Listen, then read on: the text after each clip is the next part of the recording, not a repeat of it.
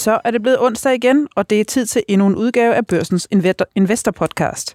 I dag skal vi tale om kursjojoen Ambu, der i sidste uge fremlagde regnskab og en helt ny strategi. Og så skal vi også huske, at det er lige godt et år siden, det amerikanske tech-indeks Nasdaq var på sit højeste. Siden har det været temmelig sparsomt med fejringerne. Indekset er faldet tredive procent, og der er annonceret kæmpe fyringsrunder i netop tech-sektoren. Men først skal vi byde velkommen til vores gæster i studiet. Vi har aktiechef i Arta Kapitalforvaltning, Lars Hytting, med os. Og Lars, nu tænker jeg både sådan Black Friday, men også på aktier. Er du sådan en, der er til falds for et godt tilbud? Altid. Man skal altid holde øjne og ører åbne. Og så har vi også investor og tidligere formand for Dansk Aktionærforening, Ole Søeberg, med. Velkommen, Ole. Tak. Er du også sådan en, der bliver fristet til at gå på indkøb, når tingene ser billige ud? Ja, i høj grad. Dejligt. Og så har vi selvfølgelig også Børsens Investor-redaktør Simon Kirketerp med. Simon, kan du lukkes øh, ud og shoppe, når der, når der er tilbud? Altså Black Friday, der plejer jeg at køre den med, at det billigste, det er slet ikke at købe noget. Men så generelt set, ja, selvfølgelig kan jeg det. Jeg vil ikke øh, være modsat de to andre her. Altså gode tilbud er det altid dejligt. Dejligt. Tre dejlige mænd i indkøbshumør. Det er det, vi kan lide. Men øh, nu skal vi tale lidt om Ambu. De kom med regnskab og ny strategi i øh, sidste uge, men øh, vi har ventet lidt med at tale om dem, fordi vi ville jo gerne have dig, Lars, med i studiet. Du er jo en af deres øh, største kritikere. Og nu læser jeg lige lidt højt øh, fra nogle gamle artikler, hvor du har udtalt om dem. Værdien af aktien burde være det halve af, hvad den er. Det er bare en aktie, der er urealistisk prissat. Hvad er der af værdi i selskabet? Hvem svømmer uden badebukser? Det kan vi se, når badevandet forsvinder som nu. Den er stadig alt for dyr. Det er stadig en fuldstændig vanvittig P E, den handler til. Og så har vi en fra sidste uge også, hvor de jo kom med regnskab. Det er jo bare endnu en skuffelse i rækken af skuffelser. Altså, du er lidt sur. Altså, det må man sige. Kan du ikke forklare, hvorfor? Hvor meget er det, den er faldet fra toppen?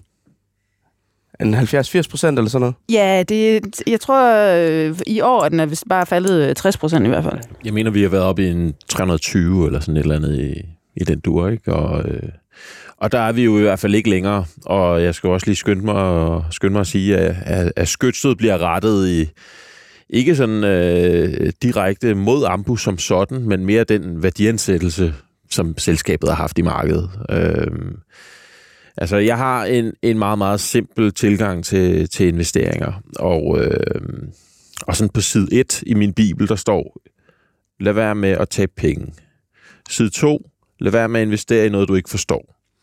Jeg forstår til dels godt, øh, til dels godt Ambu og deres produkter, så derfor er jeg nødt til at bladre lidt videre i bogen for at finde ud af, hvad der er, jeg ikke øh, er så super begejstret for. Tre. Hvis noget er for godt til at være sandt, så er det formentlig for godt til at være sandt. Der er noget, der blinker der. Og så fire, jeg vil forfærdeligt gerne kunne regne på tingene, fordi jeg er fundamentalist, og, øh, og elsker altså at, at tygge mig gennem regnskaber og få en eller anden værdi ud i den anden ende. Og, øh, og det er specielt her på side tre og fire, at, øh, at min, nu brugte ordet vrede, det kan vi godt kalde det, øh, eller min forundring omkring Ambu, den opstår, øh, fordi jeg har simpelthen ikke kunne regne det hjem på noget tidspunkt. Jeg vil sige, nu er vi ved at være der, hvor det begynder at give mening. Men øh, jeg begyndte at råbe kurs firs, da den hed kurs tre hundrede og tyve. Øh, og, og det er jo sådan set der, vi endte. Øh, jeg skal lige skynde mig at sige, at jeg må ikke shorte eller, eller lignende. Jeg har ikke nogen interesse i at, i at, øh, at tale Ambu ned, andet end at jeg, jeg hver dag skriver et, et nyhedsbrev, som jeg sender ud til kunder og andre interesserede parter. Og, og der har jeg jo øh, lov til at, at give min holdning til kende og sige, Simon, jeg synes, det er en rigtig dårlig idé at købe Ambu, selvom den er faldet fra tre hundrede og tyve til to hundrede og halvtreds. Jeg synes, du skal vente, til vi rammer kurs. Der, hvor vi er nu. Ish. Det er sådan meget opsummerende. Men kunne du finde på at købe den nu, apropos øh, de gode tilbud? Jamen altså, øh, hvis vi bladrer lidt videre i Bibelen, så hen på side fem, så handler det om, om ledelse og tillid.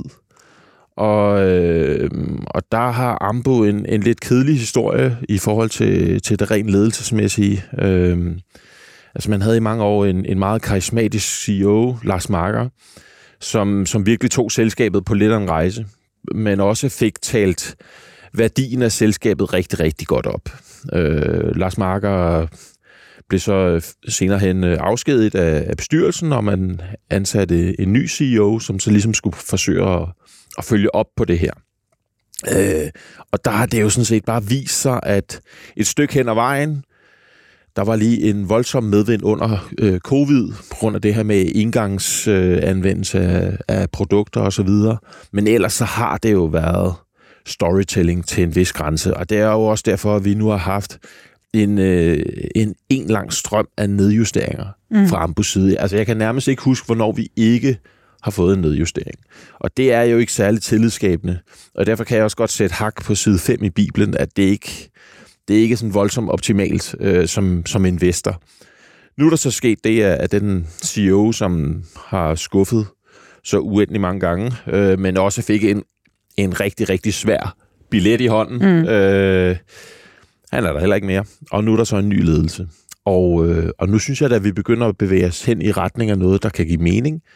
Øh, man har lanceret en ny strategi, Zoom In, hvor man så lidt uheldigt øh, vælger ikke at Og, og for alvor at, at zoome ind på, hvad vi som investorer kan, kan forvente os i årene frem.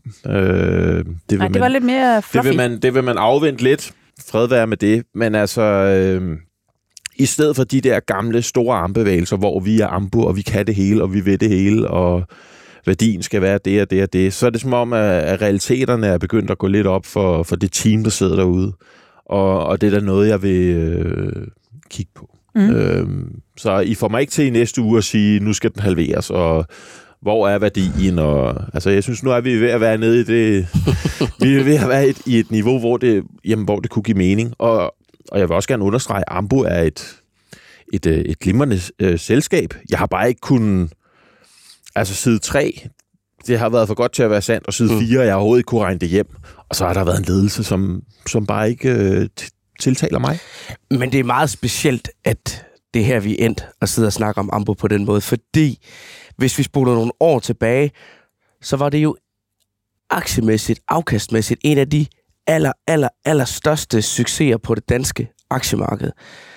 Jeg har en graf liggende foran mig her, som går fra øh, år to tusind og, og frem til nu, og der kan man faktisk se, at Ambus totalafkast, det toppede på tredive tusind procent tilbage i lige omkring starten af enogtyve. Det er jo helt vildt. Det har været sådan en aktie, som bare er kørt opad på en kombination af vækst, vækst, vækst, forhåbninger til fremtiden, og at man så på et eller andet tidspunkt kunne komme til at tjene en masse penge.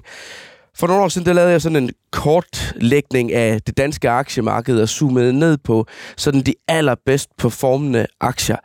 Og noget af det, jeg ligesom kunne se, det var faktisk på det tidspunkt, at det kunne godt betale sig at købe dyrt i mange af de aktier, der var steget, for de fortsatte bare frem. Bare væksten var til stede. Det der så, hvor kæden den knækker i Ambu, det er jo på det tidspunkt, hvor at indtjeningen per aktie ligesom begynder at knække over, og deres vækst ikke helt kan følge trit længere, så forsvinder det der fundament under den der kursraket. Og det gør jo, at og den der lange, lange tidslinje, jeg har med her, der er, der er langt øh, hovedparten af det afkast forsvundet, så nu er den kun, så kun givet syv tusind to hundrede procent i afkast. Men den der succeshistorie, som bare kørt igen og igen, og hvor man spurgte sig rundt i hele det danske børsmiljø, hvor længe kan det her blive ved, og er det egentlig okay at betale en P E to hundrede for sådan en aktie? Altså to hundrede kroner af... to hundrede kroner for en krones indtjening nu og her. Det er jo helt vildt. Det har været en af de absolut dyreste C femogtyve aktier igennem en lang årrække. Og det er det, man betaler prisen for nu. Check. Men Ole, du, øh, vi snakkede lidt her før udsendelsen. Du havde også kigget lidt på dem, og, og på, særligt på deres gæld. Ja, jeg, jeg kiggede egentlig øh, hele regnskabet, som kom i sidste uge. Og, og jeg må indrømme, jeg har, jeg tror, jeg har været med på nogle conference calls to-tre gange. Jeg har aldrig besøgt selskabet, og jeg har egentlig aldrig rigtig lavet dybere arbejde på det. Men når jeg sidder og kigger den seneste års rapport, så ser jeg, det første jeg kigger på, det er, hvordan går det med det fri cashflow, og det kører bare ned ad bakke. Det er negativt. Øh, nettogælden, den er stigende de sidste par år, og det skyldes ikke opkøb. Øh, I to tusind og sytten var der et, og så var der et mindre opkøb sidste år. Men altså ellers så, eller i, i foregående år, men ellers så er cashflowet negativt. Mm. Men på en eller anden måde, så lykkedes det så at få det lavet om til i, i resultatopgørelsen, at de har et positiv indtjening. Det ved jeg ikke lige, hvordan. Det skal man så dykke ned i, hvordan det kan det lade sig gøre, ikke? og det kan være noget lager og ting eller noget andet. Så når jeg bare kigger de sådan helt overordnet på tallene, så tænker jeg, det der, det ser, det skal man undersøge. Så bladrer jeg videre i rapporten, og de fortæller jo selv, at der er hundrede millioner øh, hvad hedder de, rektoskopiundersøgelser, eller kikkertundersøgelser om året, ikke? Og de har en komma syv millioner af dem med de her genbrugsting. Så et eller andet sted, så har de en enorm markedsmulighed, men det bliver ikke rigtig reflekteret i positiv lønsomhed og vækst. Så, så øh, ja. Du ser skeptisk ud? Jeg ser skeptisk ud. Så kigger jeg på, hvad forventer markedet? Den koster sytten komma fem milliarder kroner, øh, og estimaterne, de omsætter cirka fem milliarder i år, og så skal det blive til ni milliarder i to tusind seksogtyve, ifølge konsensus. Øh, og så bliver hen i to tusind seksogtyve, har de sådan en driftsindtjening på øh, en komma to milliarder kroner. Det er stadigvæk lidt dyrt i forhold til de sytten komma fem milliarder. Ja. Så, og jeg kan ikke, der er ikke nogen konsensus på cashflow, hvordan det ser ud. Men hvis man bare tager profit loss og det der, så er øh, væksten ser jo fin ud, men lønsomheden er stadigvæk lidt af et problem. Mm. Så det, så det vil lidt... kræve nogle deep dives, og selvfølgelig det aller, aller bedste, når en aktie skal performe, det er, at de øh, leverer rent fundamentalt. Mm. De tal, jeg lige nævnte før i forhold til det der med øh, prissætningen på aktien, og smål i forhold til omsætning. I to tusind nitten, der omsatte de for to komma otte milliarder kroner. I tyve toogtyve, der hedder omsætningen fire komma fire. Til gengæld så er indtjeningen per aktie gået fra to kroner og niogtyve til syvogtredive øre. Det er ja, jo ikke... det er resultatopgørelses ja. indtjening. Ja, det er ikke cashflow. cashflow, så ja. er du negativ. Så det er jo ikke ligefrem behageligt. På en halv milliard. Og Lars, nu sidder du faktisk sådan lidt, ah, den er ikke, den er ikke helt skæv længere. Øh, når jeg kigger på P E, estimeret for indeværende regnskabsår, mm. så hedder prisen på aktien et hundrede og tyve. Det er altså stadigvæk Jamen, virkelig, øh, virkelig... Du får mig heller ikke til at sige, at det er en billig aktie. Men øh, altså, jeg synes bare, at vi er, vi er kommet ned i et niveau, hvor øh, at det begynder at kunne give lidt mening. Altså, vi skal også huske på, at der er trods alt noget værdi i, øh, i selskabet stadigvæk, og øh, Ole sidder... Øh, meget nydelig og ridser nogle tal op, øh, som, som ikke er videre opmuntrende, men altså lad os nu også lige se, hvad der kommer med den her nye strategi, og øh, øh, det virker også lidt som om, at den her kapitaludvidelse, som, som jeg i hvert fald har harceleret meget for, at den kommer, at, at den kommer måske ikke alligevel. Øh, simpelthen fordi man, man vælger at, at fokusere på færre forretningsområder, og, og brænde færre cash af, end man har haft gjort førhen. Men med, men med de tal der, så er vi på vej direkte... Øh, udover. Men, men hvis selskabet, ja, nu har jeg ikke, som, jeg har ikke sådan dybt ind i det, men hvis selskabet på en troværdig måde kan sige, i stedet for at vi sælger en komma syv millioner af de her kikkertundersøgelser om året, at vi er henne på ti millioner, lad os sige det, i to tusind seksogtyve, så er det jo noget helt andet, men det skal være en meget, meget troværdig historie, og så skal den følges op med levering. Så tror jeg faktisk, at det kan blive en superaktie. Ja, det er også, altså, altså sytten komma fem milliarder kroner, det er jo ingenting. Den er, det er jo en midcap-aktie i... Ikke engang, det, det er sådan en small to midcap i amerikanske investorers øjne. Ikke? Ja. Så der må, jeg har heller ikke kigget, hvordan aktiebogen ser ud. Men det, jeg gætter på, at det er sådan lidt lokal aktie og, og indeksejet aktie. Jeg synes i hvert fald, at de meldinger, vi har fået fra den nye ledelse umiddelbart, det, det synes mere realistisk end de her meget store armbevægelser, vi har haft førhen. Øh, så, øh, det er i hvert fald en anden stil. Det er en anden stil, og, og der er virkelig brug for, at der bliver leveret det, man stiller i udsigt. Fordi det ved jeg ikke, hvornår sidst er sket. Ja, der kan man så sige, der har de jo i hvert fald sørget for at putte noget elastik ind. Øh, I den her nye strategiplan, der er jo så også øh, lagt nye mål frem, og deres mål, det er nu at levere vedvarende tocifret vækst i salget og gradvist forøge lønsomheden til gennemsnittet i industrien, som ligger på omkring tyve til femogtyve procent, sådan noget som Koloplast er oppe på tredive procent. Hvis man så ser deres forventninger til regnskabsåret her tyve toogtyve til treogtyve, så styrer de mod en vækst på fem komma otte og overskudsgrad på tre til fem procent. Så der er sådan rimelig langt op til den overligger, de selv sætter. Det, der så er lidt specielt, det er, at de siger jo ikke, hvornår de regner med at komme derhen. Og det er jo det, man kan se, at analytikere og investorer ligesom har slået ned på. Det er det der, at det er fint op med, med målsætninger, men man kører i tog. Øhm, og det kan man ikke lide som investor. Det har markedet heller ikke kunne lide. Og så det, det må det man sige. Jo, altså, tingene hænger jo sammen. Det er øh, blevet straffet voldsomt den dag, det blev lagt ja. frem det her. Var det ikke atten til femten procent, den faldt ja. på dagen? Så det blev ikke ligefrem positivt modtaget. Og det, der så er lidt sjovt eller spøjs, det er jo, at øh, Britt Melby Jensen, topchefen, hun går jo faktisk ud og siger, at det er klogt, de ikke er mere specifikke. Aktiemarkedet er ikke helt enig. Men der er heller ikke så meget tillid at tage på den konto der. Så øh, altså, tingene hænger sammen, og, øh, og hvis Ambu skal og vil noget, så skal der, så skal der leveres, øh, og det skal der fra nu af. Men så, så er Ambu også udsat for en ting, som ikke er Ambus skyld, det er, at renterne er steget, så derfor så er alt, som er dyrt vurderet, det er faldet. Og mm. det, er, det er ikke faldet småting i indværende år. Det er jo nemt at finde selskaber dernede med firs procent. Mm. Fra i hvert fald ikke måske indværende år, men fra november sidste år. Men ud fra indtjeningen er den stadigvæk dyr. Det er der, der også er jo, mange af de der, der, der er faldet firs procent, der er stadigvæk så dyr ud. Mulig faldhøjde. Man kan sige, Ambu her, det er en, øh, en superaktie, i hvert fald tidligere superaktie, der har mistet sine superkræfter.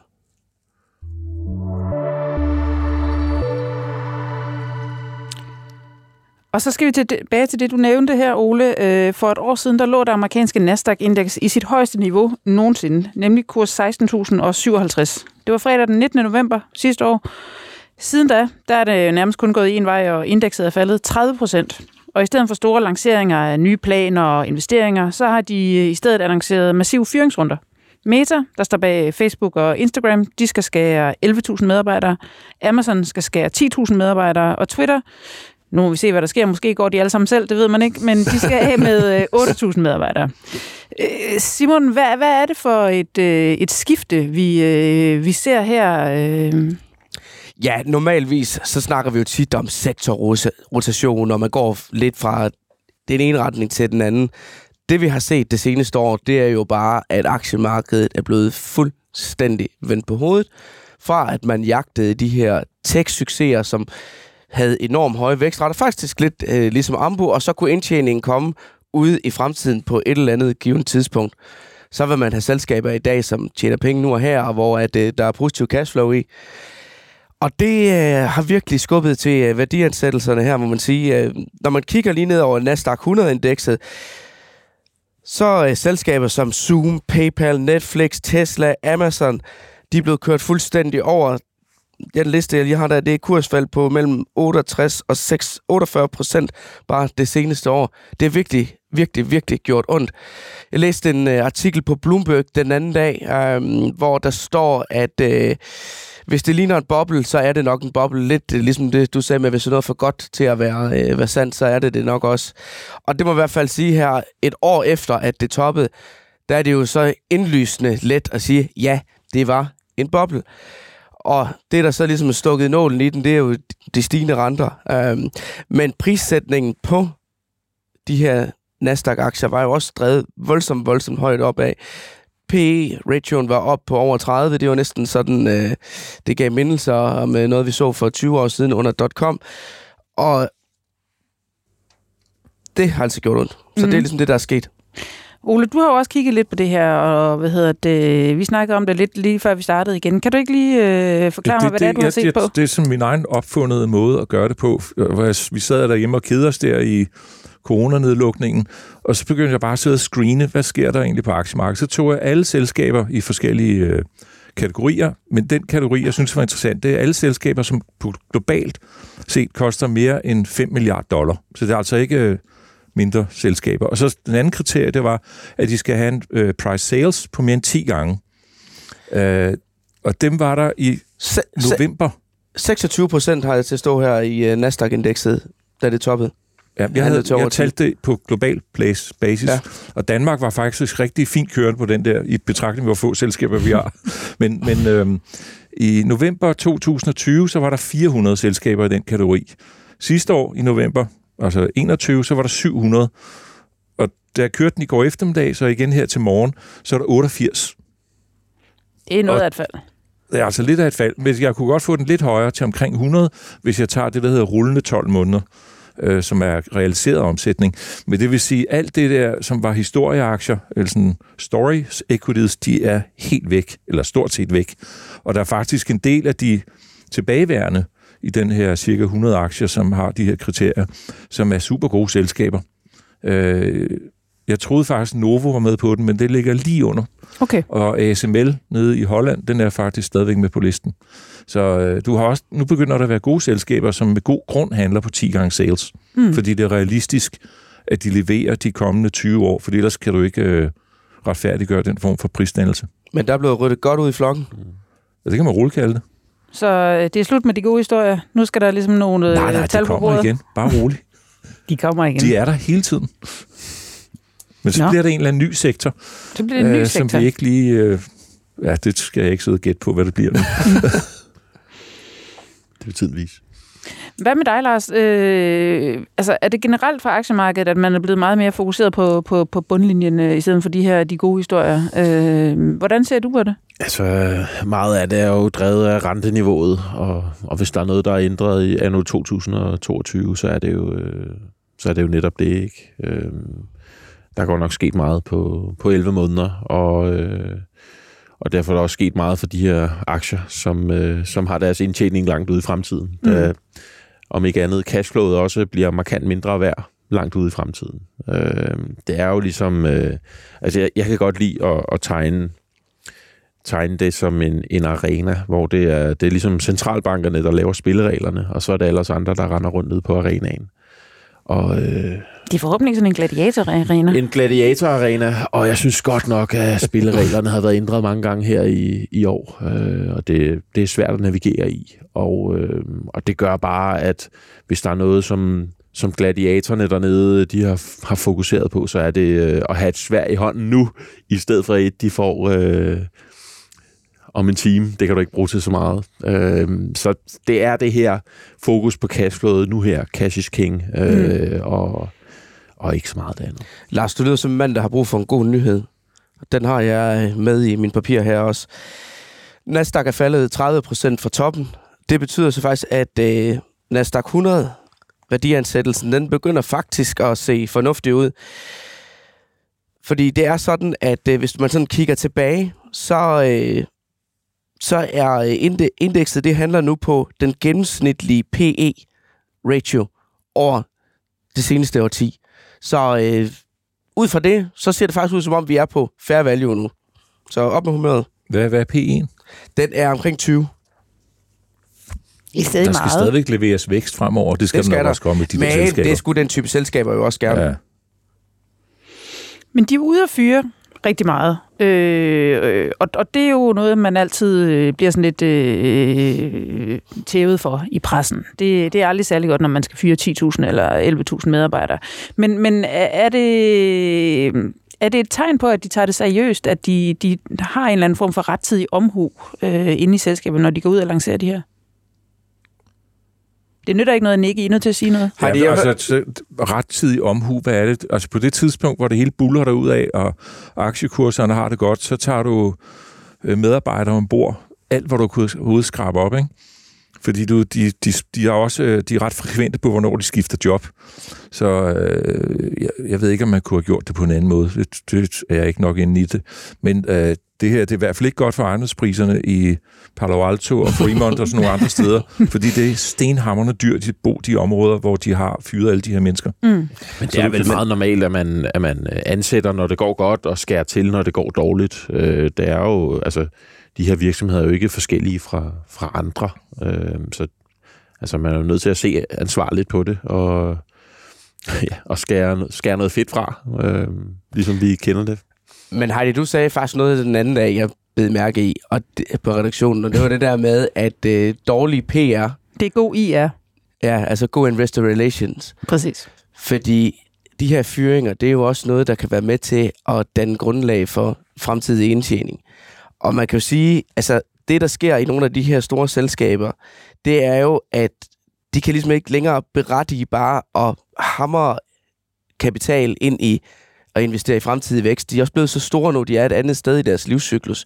Nu skal de begynde at, at være mere som almindelige selskaber. Så det er jo et skifte, de er igennem. Præcis, præcis. Og så tror jeg, at det er ved at være tid til vores All-Star-portefølje. Og Simon, den, øh, den giver du os en øh, opdatering på. Vi har jo vores øh, herlige portefølje. Saxo Bank har givet os seks hundrede tusind kroner at investere for. Dem skulle vi gerne skabe noget overskud ud af, som øh, skal gå til øh, et velgørende formål. Kan du øh, oplyse os om, hvordan det læser til med det? Det kan jeg da i hvert fald. Og det er ikke fordi, der sådan overordnet set er den helt store udvikling i det siden i sidste uge. Vi er desværre lige øh, røget ned under vores startpunkt på de seks hundrede tusind igen. Så vi ligger lige nu med en porteføljeværdi på fire hundrede enoghalvfems tusind fem hundrede. Men altså, man kan sige... fire hundrede og en, fem hundrede og halvfems. Ej, undskyld, undskyld. Ja, Ole, det er godt, du korrigerer mig der. Ja. Vi har været nede på fire hundrede og halvfems tusind i vores tidspunkt. Men du er nede på strøget. Ja. Og så en julesang. Men vi... Nej, det ville ikke være godt. fem hundrede enoghalvfems tusind fem hundrede, så vi er egentlig meget, meget tæt på, og lige kan få, øh, få snuden oven vande. Så det håber vi selvfølgelig på. Det, der er rigtig, rigtig spændende i den her portefølje lige nu, det kan vi jo takke dig for, øh, Lars, G N Store Nord. Det er jo en aktie, der bare bliver ved med at give, og give, og give, og give. Vi købte den, da den var faldet voldsomt øh, for nogle, en måneds tid siden, tror jeg. Ja, halvanden-ish, sådan noget, ikke? Fik den samlet op på det helt rigtige tidspunkt, næsten på bunden. P T, der ligger vi øh, og har et afkast på enogtredive procent på den. Det har været vores sådan helt store cash cow i porteføljen indtil videre. Der skete jo det, at konkurrentens hovedejer, altså William Demant Invest, lige pludselig var storaktionær i selskabet med over ti procent. Og i går aftes sendte du så en sms, ja, om, at der, om at der igen var sket noget helt vildt. Ja, jamen altså, det bliver jo bare ved det her. Det er jo en lang følgetong øh, i en i forvejen fuldstændig vanvittig øh, case. Øh, men ja, nu er... Norges Bank, også kendt som øh, den norske oliefond, øh, har fladet over fem procent, og, øh, og det er da, da voldsomt interessant. Øh, det er jo en af de aller, aller største øh, i hele verden. Og, øh, og det, det er en god langsigtet ejer at få med ombord. Øh, jeg ser ikke oliefonden som nogen, der skal ind og, og overtage G N. Det har de ikke kutyme for at gøre. Men de har i hvert fald kutyme for... For, øh, for nogle langsigtede investeringer. Og øh, ja, nu har de fladet fem procent. Øh, og Men er det ikke usædvanligt, at øh, oliefondet tager så store positioner jo. i... Øh, jo, nu er det også en... Altså, G N har en markedsværdi på toogtyve milliarder, så det er jo... For dem er det jo stadig øh, nul komma prut af, af det samlede. øh, og oliefonden ja, har et inflow på, øh, fra norsk øh, skatter i år på femten hundrede milliarder dollar, så det er jo det, de har købt fra, det er jo, hvad der foregår på seks timer i den der inflow. Sådan kan man selvfølgelig også se på det, men øh, så er alt jo småt øh, i relation til oliefondets øh, inflow. jeg, jeg, jeg kunne sagtens se for mig, at de kunne tage fem mere, øh, men så tror jeg også, det stopper der. Altså, øh, man skal bare også huske på, at der er rigtig mange aktier, der er shortet. Ja, lige og, præcis. Og lige pludselig er der færre og færre aktier tilbage. Og der er rigtig mange, der spekulerer kurs, yderligere kursfald i den aktie og, her. Øh, altså, hvis jeg ser mig selv som værende i en redningsbåd, som, som lang i G N, så sidder jeg i båden sammen med Demant Invest og, og den norske oliefond. Det er da en, en redningsbåd, Grand Deluxe i hvert fald. Der er øh, lidt power bag. Der er lidt power bag, og øh, det er meget interessant. Så... Øh, Efter Oles øh, analogi, der, øh, hvis de nu brugte øh, tolv timer på det i stedet for seks yeah. yderligere, så kan de nok godt. Ja, jeg synes i hvert fald det er interessant, lidt, uh, pushback der er andre, tilbage til de shortere. Det er interessant, der er andre end mig, der, der regner på det her. Jeg synes det ser interessant ud øh, stadigvæk trods de udfordringer der er, og øh, jeg er glad for de aktier jeg har, så dem har jeg. Dem holder jeg fast i. Det er A P G der solgte det, den der hollandske pensionskasse der svarer til A T P, ikke? Yes. For sådan generelt. Ja, og jeg, jeg stillede pension. Straks spørgsmålet faktisk i, min, øh, i mit morgenbrev. Hvem har købt de her aktier? Fordi det er jo ret meget, som de hælder af, når de, mm. når de går fra at være en stor aktionær til ikke at være det. Og, og den, aktien har ikke sådan... Den havde lige en enkelt dag. Ja, der kom store aktionær mm. meddelelse fra dem om, at de havde nedbragt. Yes. Ja. Så det fik du jo så svar på. Men når de har ja. nedbragt det, så er det jo også fordi, der er nogle andre, der har taget aktierne, ikke? Øh, og jeg synes, det var interessant, hvem Hvem har gjort det? Så de er røget fra Holland til Norge? De er røget til det norske, og øh, de havde jo lidt i forvejen, skulle lige skynde sig, skynde sig at sige, op i Norge. Men øh, nu har de i hvert fald dobbelt så mange, som de havde før. Og øh, lad os se. Ja, alt er i spil i den her case her. Meget spændende. Og den nåede jo at falde omkring nioghalvfjerds til firs procent fra toppen. Den røg skarmekrogen på grund af høj gældsætning efter ja. deres opkøb af Steel Series for otte milliarder kroner sidste år. Ja. Og sådan mål på indtjening er det den hårdest pumpede aktie i C femogtyve i forhold til, til gælden. Så det er jo ligesom det, der har gjort, at, at der er mange, der har trukket følehornene ja, til sig. Altså, der, er, der er jo en årsag til, at den er blevet udsat for massiv short øh, spekulation. Øh, altså, det er jo sjældent, det kommer helt ud af det blå. Øh, jeg synes også bare, at, at øh, når jeg er tilbage på at regne på, hvad der er tilbage af værdi i det her selskab, så er det i hvert fald mere end en toogtyve milliarder, og som Ole så, så nydeligt sagde før, da vi talte om Ambu, så er det jo nærmest en, en midcap-aktie øh, i, i markedsværdi. Og det er G N ikke. Øh, og derudover en lille sidebemærkning, øh, Kors Jules øh, stopper i Teva, og, ja, jeg, og vil nu være jagte bestyrelsesposter. Ja, jeg så, du var ude ved vores øh, konkurrent Euroinvestor i går, og... Øh... Jamen, det var faktisk fra, min, fra mit morgen... Øh, mit morgenbrev ja, der, okay. at øh, det var bare sådan en, at, en tanke. Ham, ham vil du godt lige ansætte som bestyrelsesformand i G N. Om ikke andet god til det der med gæld, ikke? Så øh, den, er, den ligger der lige til højre benet.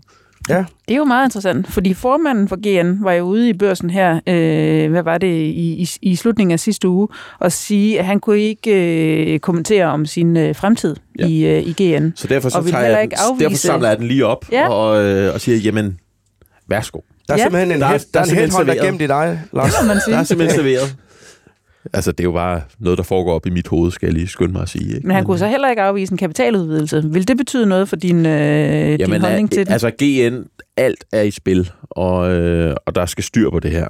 Og, og set herfra må man meget gerne lade sig inspirere lidt af det, der foregår over i min anden case, I S S, hvor man har lagt en, en plan frem for, hvordan man reelt ville nedbringe den her store gæld, man havde. Mm. Og, det, og så det er en anden aktie, du har købt til vores. Ja, og så faktisk begynder at eksekvere på det. Øhm, og det, det gør I S S i, i høj grad. Nu tager jeg nærmest øh, ordene i min mund, men øh, altså, det er jo virkelig godt at se også. Så. Den kører også meget godt i porteføljen. Ja. Den er op med tyve komma seks procent øh, siden vi købte den, så du har både førstepladsen og tredjepladsen, og så havde du haft tryk inden G N, som egentlig også kørte fornuftigt. Så... Og I S S, holder vi fast i den? Vi holder det fast. Ja. Jeg, har, jeg har på nuværende tidspunkt de to vindere, så dem holder jeg fast i. Ole, du har inde i sidste uge også, så jeg tænker vel ikke, at der er sket dramatiske ting i uh, dine aktier siden sidst, som er Mercedes-Benz Group og SimCorp. Der er hverken... Jo, uh, Mercedes må have faldet lidt, efter de satte priserne ned på elbilerne i Kina, ikke? Uh... Men SimCorp, det er ligesom der, hvor der tydeligt skal se nogle trigger. Det er et, nu skriver vi den treogtyvende november. Året slutter om syv uger, så de har altså de næste få uger til at annoncere nogle store ordre.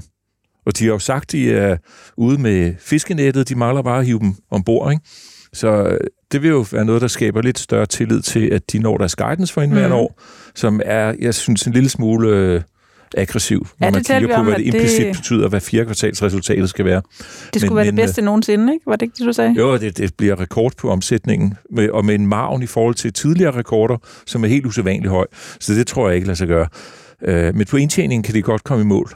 Øh, og det, der vil trigge en positiv reaktion i aktien, det er selvfølgelig et, en eller to eller tre annonceringer. Hvis der ikke sker noget før juleaften, så ved jeg ikke, om der skal være noget porteføljejusteringer rundt omkring hos nogle af de store porteføljeforældre, som så sælger aktien lidt ned. Øh, det er jo den risiko, man det kigger ind i. Det håber vi ikke. Nej, det må vi ikke håbe. Det er jo ligesom uden for det her studies øh, magtbeføjelser og styre den aktiekurs. Og det er der altså ellers ikke meget, der er uden for vores beføjelser. Nej, nej, det er det. Og så er alt det her, de historier, der har tidligere været med overtagelser, øh, der, der begynder at være stigende tendens til overtagelser, men det er ikke lige over i i softwareområdet P T. Men de, der, selskaberne generelt set, de har gode cashflow, fordi de har alle sammen læst avisen, det står, der bliver recession, og det her cashflow skal jo bruges til et eller andet. Men øh, om det lander henne i SimCorp og en overtagelse, det må tiden jo vise.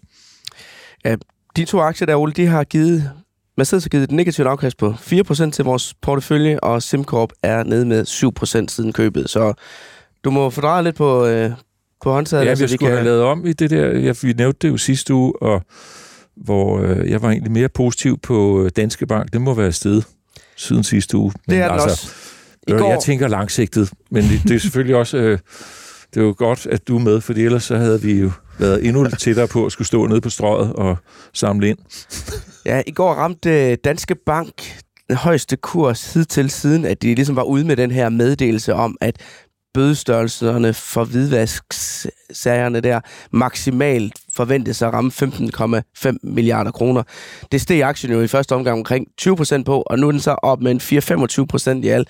Den havde vi jo i porteføljen, det var Lena Movin, der havde købt den, men for et par uger siden, der mente hun jo, nu er det tid til at skære den fra, tage A B B, svenske A B B ind i stedet for, som så har givet os et afkast på et par procent. Så man kan jo ikke lade være med lige at skele lidt til Danske Bank stadigvæk i forhold til, om øh, det nu var den rigtige disposition at sige farvel til den. Men øh, det har vi i hvert fald gjort. Og generelt set øh, porteføljen, altså skal vi lige nævne øh, de tunge øh, aktier i den også. Altså det er stadigvæk øh, vores mandsbarn HelloFresh ned med niogtredive procent, Stor Enzo ned med fireogtyve procent.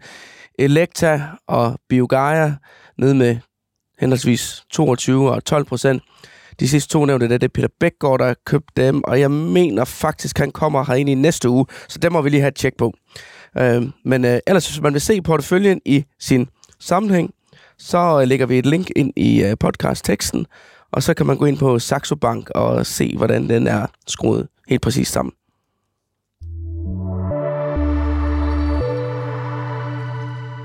Så er det ved at være slut for denne gang. Vi vender tilbage i næste uge, og hvis du har ris eller ros, så send det gerne til os via mail på investor bindestreg borsen punktum d k. Så gør vi, hvad vi kan for at lave en endnu bedre podcast i næste uge. I studiet havde vi i dag Ole Søeberg, investor og tidligere formand for Dansk Aktionærforening, Lars Hytting, aktiechef i Arta Kapitalforvaltning, samt selvfølgelig Børsens Investor-redaktør Simon Kirketerp. Peter Emil Witt stod for teknikken, og mit navn er Heidi Birgitte Nielsen.